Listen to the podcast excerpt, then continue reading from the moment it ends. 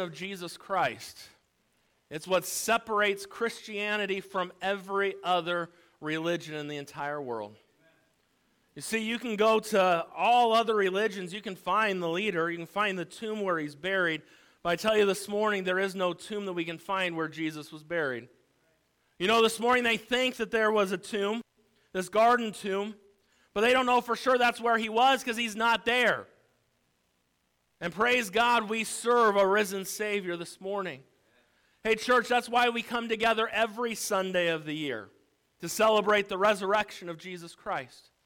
It is the pinnacle, it is the major doctrine that we can never forget. As we study the Word of God, you will see there are passages that cover entire subjects. Like I'll give you an example this morning. 1 Corinthians chapter 13 starts with charity, charity, it begins with charity, ends with charity. Love. We call that the love chapter. It's all about love, how to love. And it explains to us that if you don't have love, this is, it means nothing, literally. If you don't do what you, you can give all your goods to feed the poor, you can do all these different things, but if there's not love behind it, it means nothing. And that chapter gives us all about love. We go to James chapter number three. In James chapter number three, we see the tongue is mentioned.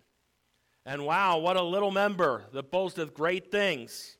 The tongue can no man tame and is an unruly evil full of deadly poison.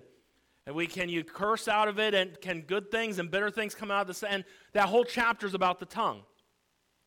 1 Corinthians 15 is not in the Gospels. Paul, this is a letter he wrote to the church in Corinth. 1 Corinthians 15 is where I want you to turn this morning. But I would tell you this morning that this passage of Scripture, 1 Corinthians 15, is about the glorious resurrection of Christ. It's what the entire chapter is about. And for a little bit of time this morning, that's what I want to talk on. You see, there are many things in this world. It's amazing to me that people have a hard time believing in Jesus. If Jesus was not who he says he was, and if Jesus was no big deal, then why are people still talking about him 2,000 years later? Why do people still hate him 2,000 years after he's died? Because he's different. He lives today. And you see, people have a hard time believing that but you'll turn on the news and believe anything the news people tell you. You read it on the internet and you believe every word. You know, Benjamin Franklin said, I found this on the internet. Benjamin Franklin said, you can't believe everything that's said on the internet. And some of you might get that in a few minutes. But that's literally how bad it gets. Wikipedia says it, so I believe it. No, we as Christians today, we have a book that is proven true, and this book is what we base our faith on. One day in a newspaper, in a Christian, uh, this question and answer column, this Christian question and answer column, this was the question that was asked. Our preacher said on Easter that Jesus just swooned on the cross and that the disciples nursed him back to health. What do you think? The editor replied with this Dear reader, beat your pastor with a cat of nine tails, 39 heavy strokes, nail him to a cross, hang him in the blistering sun for six hours, run a spear through his heart, embalm him, put him in an airless tomb for 72 hours, and see what happens. He did not just swoon, he died. And three days later, he rose again. Sacrifice had to die. That, sin has a penalty, death. Jesus had to die. He had to raise again. He had to do those things. And that's our Savior. There are many in this world that deny the resurrection of Jesus Christ. Many liberal thinkers call it foolishness to believe in the resurrection of Jesus Christ. But may I just tell you this morning, the resurrection of Jesus Christ is a vital, um, is vital importance to us today. In fact, there is one doctrine, one belief that sets Christianity apart, and it's Jesus Christ and his resurrection. If Jesus Christ did not raise from the dead, then we're no better off than anybody else this morning. Hey, if Jesus didn't rise from the dead, why come to church? If Jesus didn't rise from the dead, my preaching this morning is vain. And a lot of people do preach vain messages. You need to lift up Jesus Christ and his death and his resurrection to make a good message. Hey, we read these verses this morning. Go with me, chapter 15 here. Look at verse number 1. Moreover, brethren, I declare unto you the gospel, which I preached unto you, which also ye received, and wherein ye stand, by which also ye are saved, if ye keep in memory what I preached unto you, unless ye have believed in vain. What is the gospel? Are you ready? Look at verse number 3. For I delivered unto you, first of all, that which also I received, how that Christ died for our sins according to the Scriptures and that he was buried, and that he rose again the third day according to the scriptures. What is the gospel of Jesus Christ? That Jesus died for our sins, he was buried, and rose again three days later. That is the good news of the gospel. That is the only gospel. There is no other gospel. Pure, plain, and simple. Jesus died for our sins. He was buried. He rose again three days later. That's the gospel. We look at verse number 5. And that he was seen of Cephas, then of the twelve. After that, he was seen of above 500 brethren at once, of whom the greater part remaineth unto this present, but some are fallen asleep. After that, he was seen of James, then of the apostles. And last of all, he was seen of me also, as of one born out of due time. Paul wrote this. Paul, Jesus had already ascended back into heaven. Paul has been persecuting the church. His name was Saul. It was changed to Paul. But Saul was persecuting the church.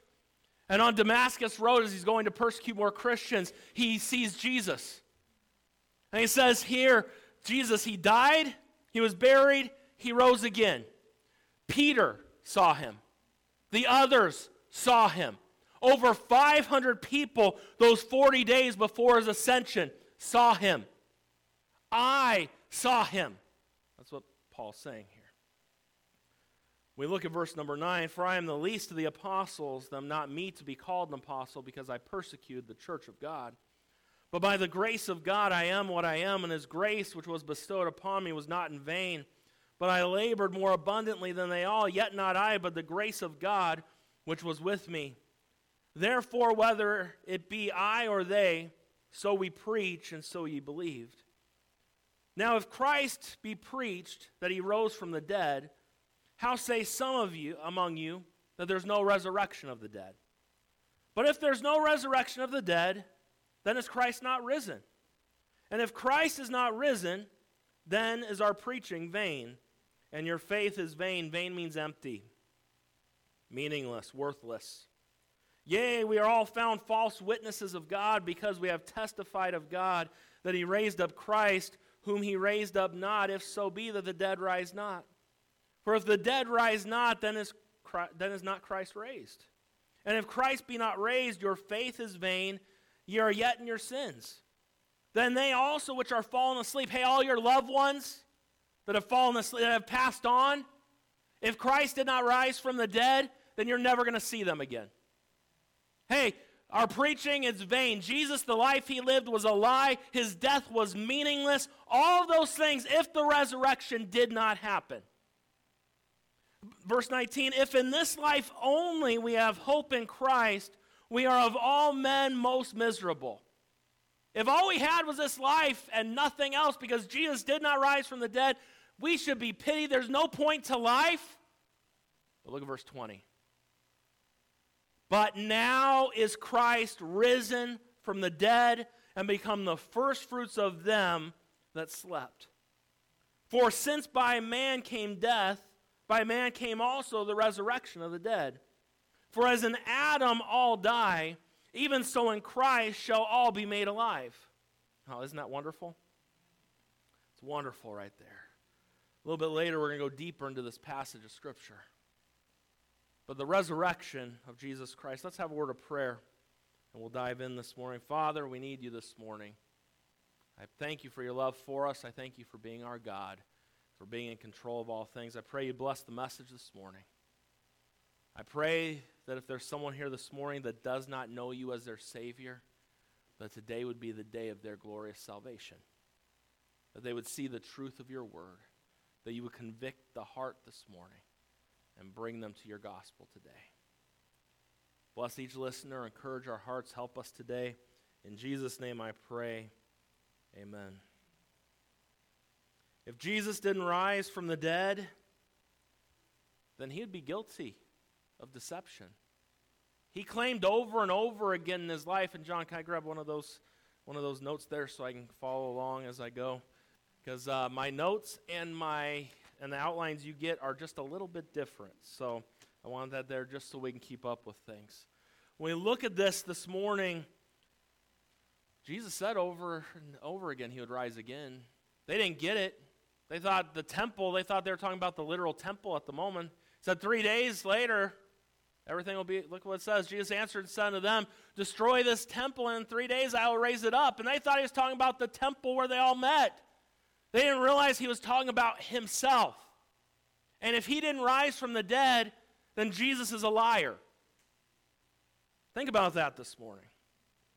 Five times he said that he would get out of the tomb, destroy the resurrection, and you, re, and you lower Jesus just to an ordinary man. Hey, destroy the resurrection, and you've destroyed the reason for our justification.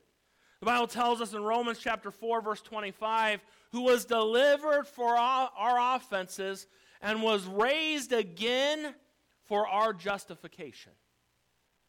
If Jesus did not rise from the dead, then our, we aren't justified. Think about that this morning. Over and over and over again. I'm so glad to know that for a fact that my Jesus rose again. It's not just some fairy tales, not some cute little story that we look at during Easter time, but my Savior died, He rose again, and He lives forevermore, and He's coming again to receive us so that we can be with Him. And what a day that's going to be.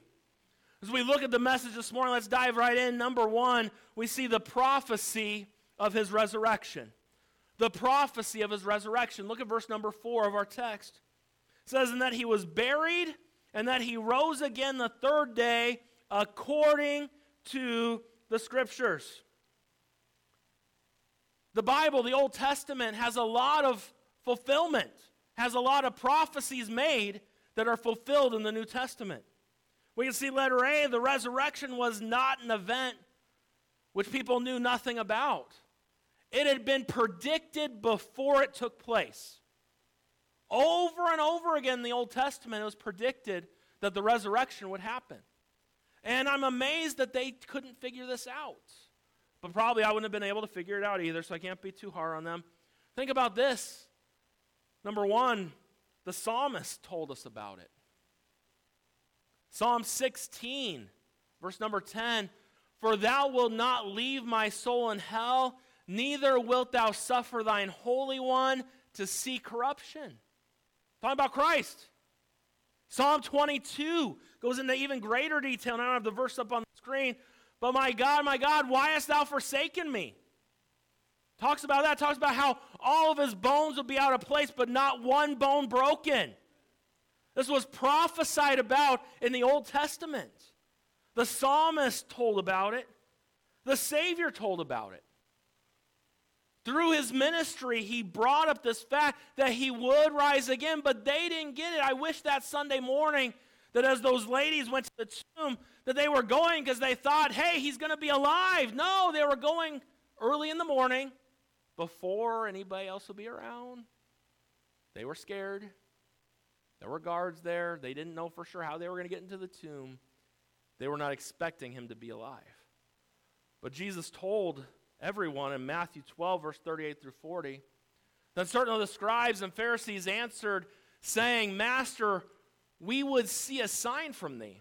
But he answered and said to them, An evil and adulterous generation seeketh after a sign, and there shall no sign be given to it, but the sign of the prophet Jonas.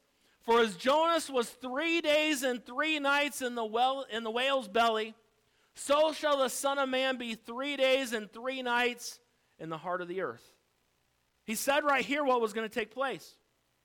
It also puts a little, it kind of debunks Good Friday, doesn't it? Three days and three nights you can't get from Friday. Just a little thought for you there this morning. I'm just glad people will celebrate the Lord anyway, and so if they want to do it on Friday, but you can't add three days and three nights. So just remember that. And so we see it was told by Jesus. He said there, Matt, John 2 9, we looked at this verse already. Destroy this temple, and in three days I will rise it up. Mark chapter 8, verse 31 And he began to teach them that the Son of Man must suffer many things and be rejected of the elders and of the chief priests and scribes and be killed and after three days rise again. So Paul says in this passage here, and that he was buried and that he rose again the third day according to the scriptures. It was talked about in the Old Testament. Jesus himself talked about the fact that he would die, he would be buried, he would rise again. Letter B. We see the resurrection was pictured before it took place. Not only was it prophesied, but it was pictured. There are many Old Testament passages that picture the resurrection of Jesus Christ and his death. The first one that comes to mind was by Isaac. Now, Genesis chapter number 22, we don't have time to go through the entire chapter, but Isaac is Abraham's son. God told Abraham, Take your son and go offer him on Mount Moriah. Let me just help you out this morning. Mount Moriah is believed to be the same place as Calvary. So, what ha- takes place is Abraham takes his son up to Calvary to offer him as a sacrifice. And while he's up there, God sees the faith of Abraham and he says, Hey, and what did what was Abraham's words? God will provide himself a sacrifice. And he did. But something that you'll note when Abraham comes down from the mountain in Genesis 22, you do not hear again from Isaac till he comes to get his bride in chapter 24. About three days that pass before you hear about Isaac again. Picturing his death and resurrection. There's Jonah. We mentioned Jonah already. Poor Jonah. Three days and three nights in the, in the whale's belly. He would just listen to God. But by his disobedience, he showed what the resurrection and the, his death would look like, what he would suffer for us. You see, letter C this morning, the prediction of the resurrection, the fulfillment of it, proves that Jesus is worthy to be followed and worshiped. Hey, the Old Testament talked about the fact it's going to happen, it's going to happen. Jesus said, I'm going to die and I'm going to rise again. And then we see the fulfillment of it. It proves the fact that Jesus is worthy of our worship today. Number one, today we see the prophecy of his resurrection. Number two, we see the proof of his resurrection. We see the proof, verse 5 through 8. Let's read those verses again. That he, and that he was seen of Cephas, Peter then of the twelve. After that, he was seen of above 500 brethren at once, of whom the greater part remain unto this present, but some are fallen asleep. After that, he was seen of James, then of all the apostles. And last of all, he was seen of me also as of one born out of due time. The proof of the resurrection. Let me give you some proofs this morning. Letter A, there's the proof of human reasoning. Say, the proof of human reasoning, what do you mean? Remember when the tomb was sealed? The high priest let Pilate know. They said they're going to take his body and he's going to live again. What did Rome do? They placed a seal on the tomb. You weren't supposed to break that seal.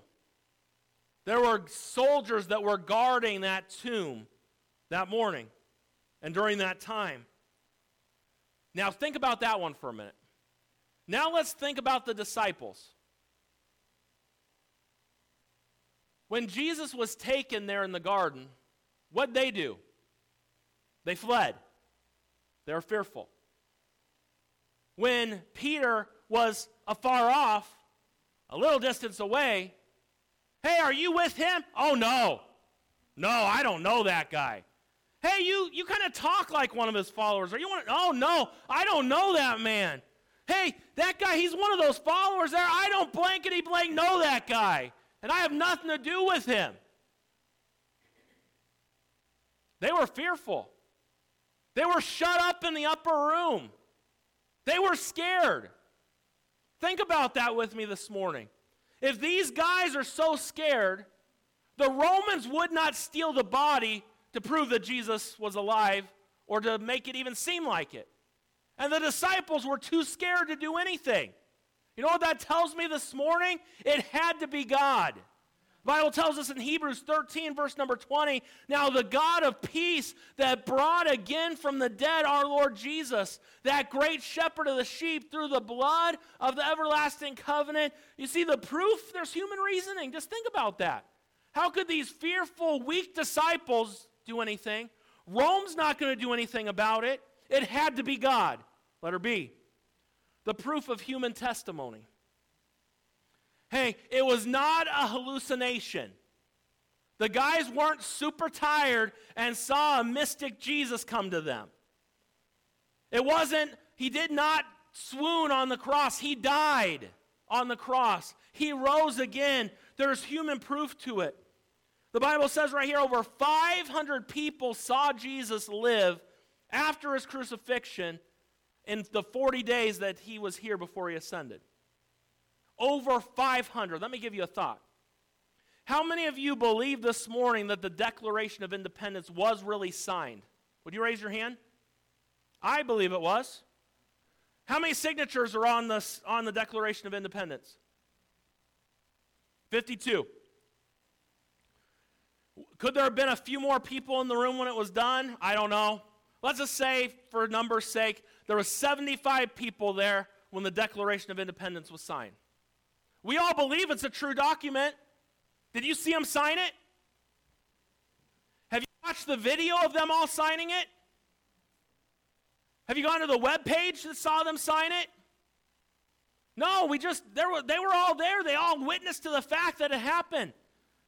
Let's say 70 people saw the signing of the Declaration of Independence. Over 500 people saw Jesus alive. That's quite a testimony right there. Imagine in a court of law. You need witnesses, right?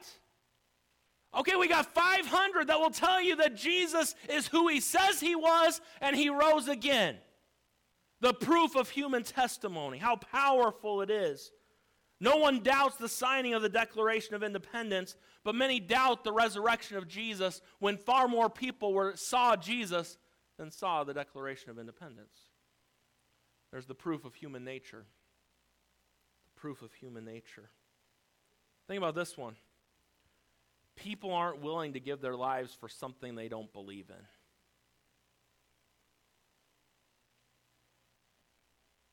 These scaredy cats, these guys that were hidden in the upper room, when Jesus came, everything was shut up. They were scared. And may I just tell you, I'm not being hard on them because they are far better Christians than I'll ever be. So I would have been probably underground somewhere. Peter died on a cross upside down.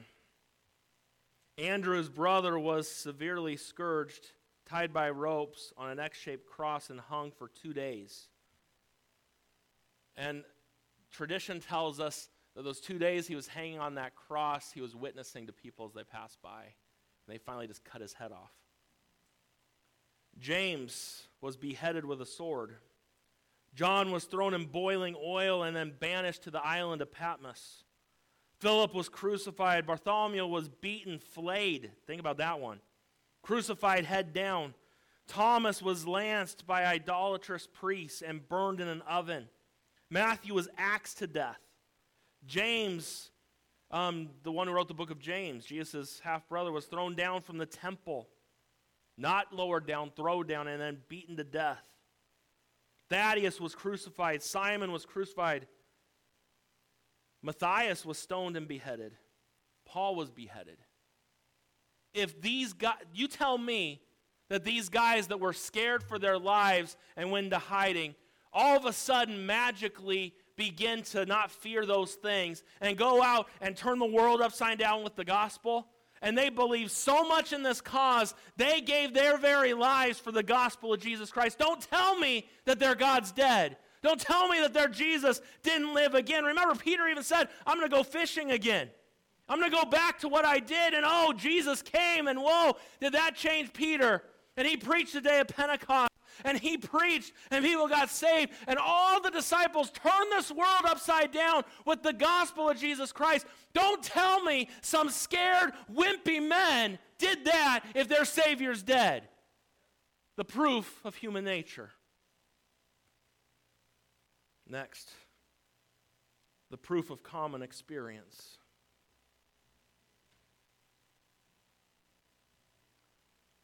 What experience are you talking about?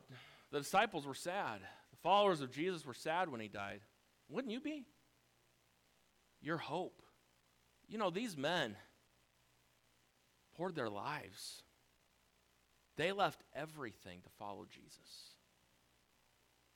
And all their hope, all that they were, all they had given up, and he's dead on a cross I can't imagine how they felt that day.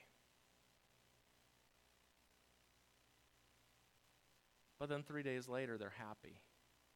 Mary comes running back from the tomb, excited. Hey, he's alive! The disciples see him. Thomas is the only one that's not there. Except I see his hands where the nail prints aren't in his feet, I won't believe. And then Jesus comes and he sees him. My Lord and my God! It changed their lives.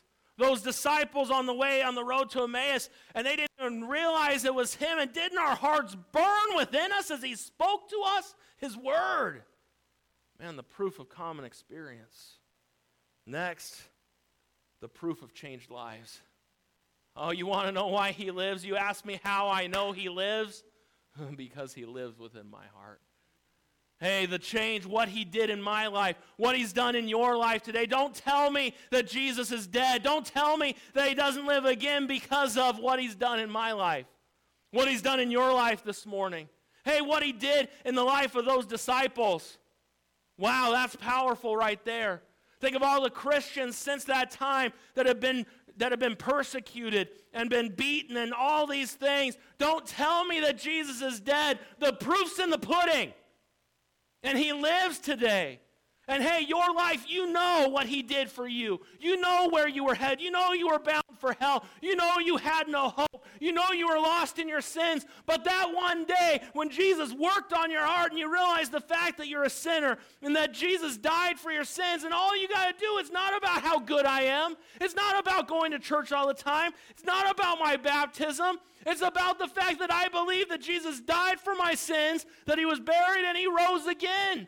That's what it's all about.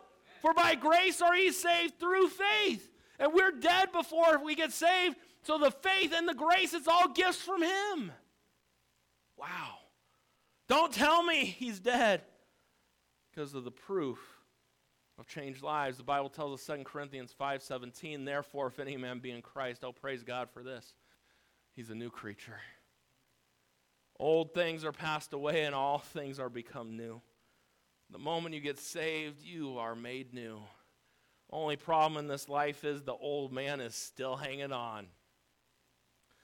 As long as you got, the Bible says later on the same passage that flesh and blood cannot inherit the kingdom of God.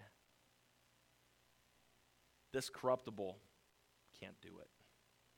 This mortal can't do it. Oh, but someday, this mortal is going to put on immortality. This corruptible is going to put on incorruption.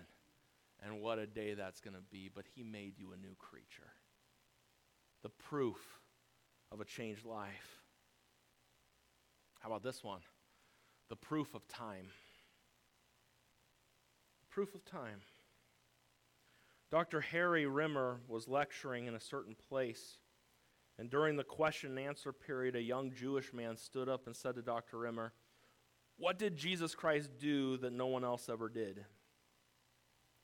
Dr. Rimmer answered him this way Sir, you are a Jew. Would you agree with me that the Romans crucified nearly 30,000 young Jewish men? The questioner answered in the affirmative. Of course they did. Dr. Rimmer continued by saying, All right, I will name one of those who were crucified and you name another. I'm going to name Jesus Christ. The student said, I can't name another. The doctor said, Do you know why you cannot name another Jew out of those 30,000? Because time is a great leveler of names and events. Only one crucified Jew is known to men, and his name is Jesus. He's remembered today because he lives.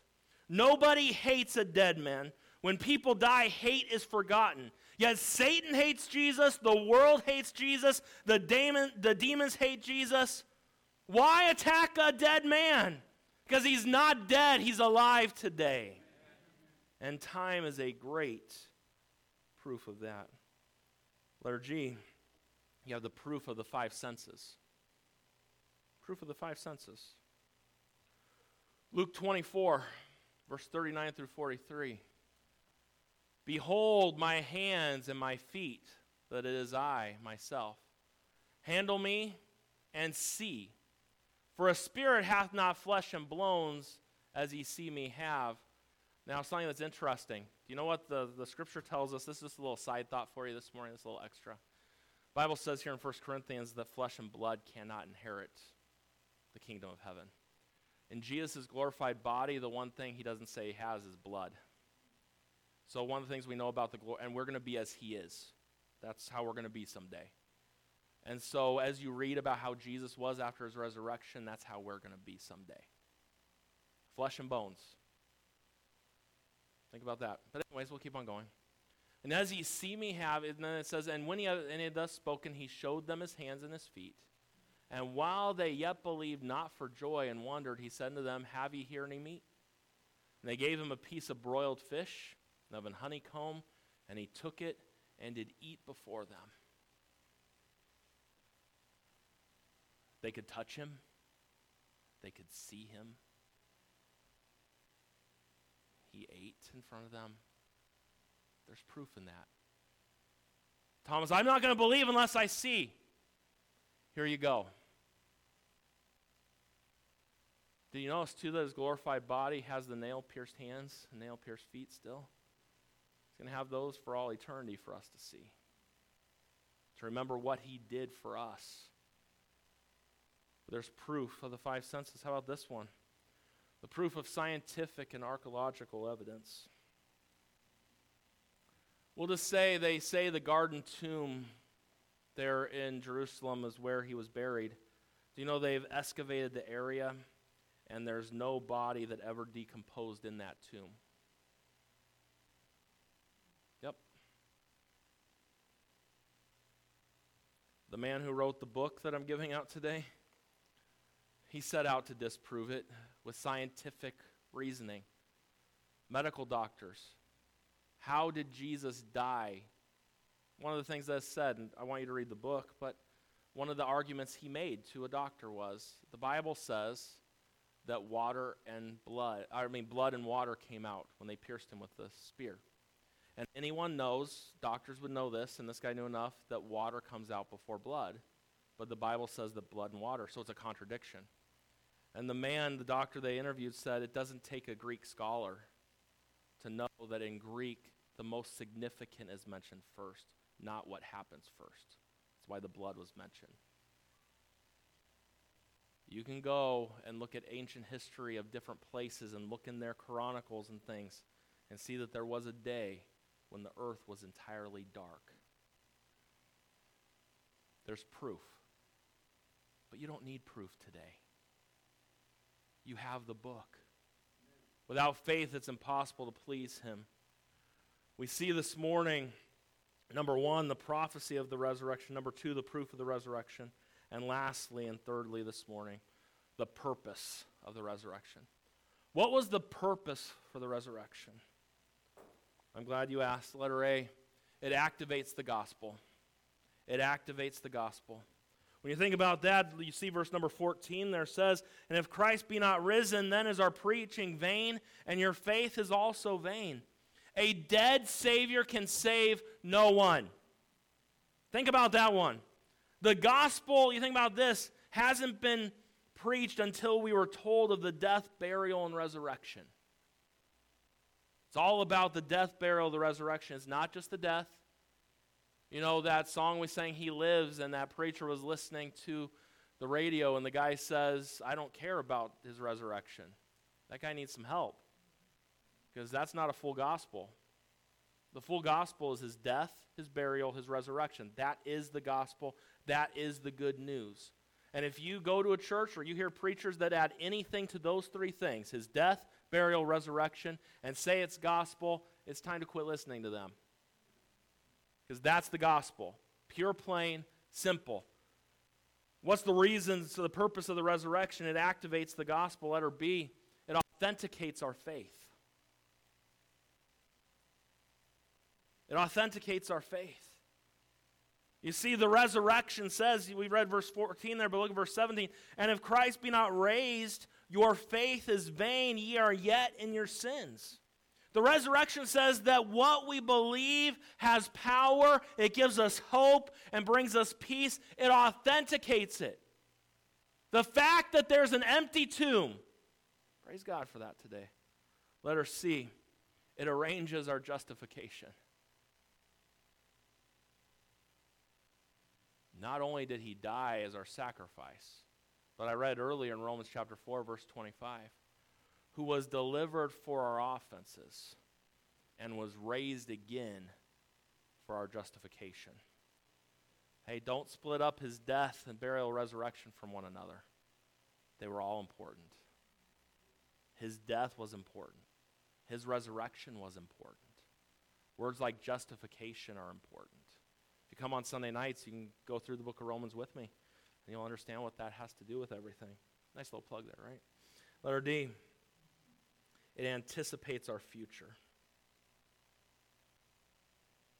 Look at verse 22 and 23. For as in Adam all die, even so in Christ shall all be made alive. But every man in his own order, Christ the firstfruits, afterwards they that are Christ at his coming. Jesus is our guarantee. Because he lives, we sang it earlier, I can face tomorrow. Because he lives, all fear is gone. I'm so glad today to know that Christ is alive. I love how when they came to the tomb in Matthew 28, verse number 6, he's not here, he's risen as he said. Praise God today that we serve a risen Savior. And why was that stone rolled away? Not because Jesus couldn't come out, he came into a room that was all closed up. The stone was rolled away so that they could see inside that he was gone. And praise God today that because he lives, we can live. Because he lives, we can have everlasting life. Because he lives, life itself is worth living today. And because he lives, I want to tell everyone I know about how wonderful my Savior is. Father, we thank you for the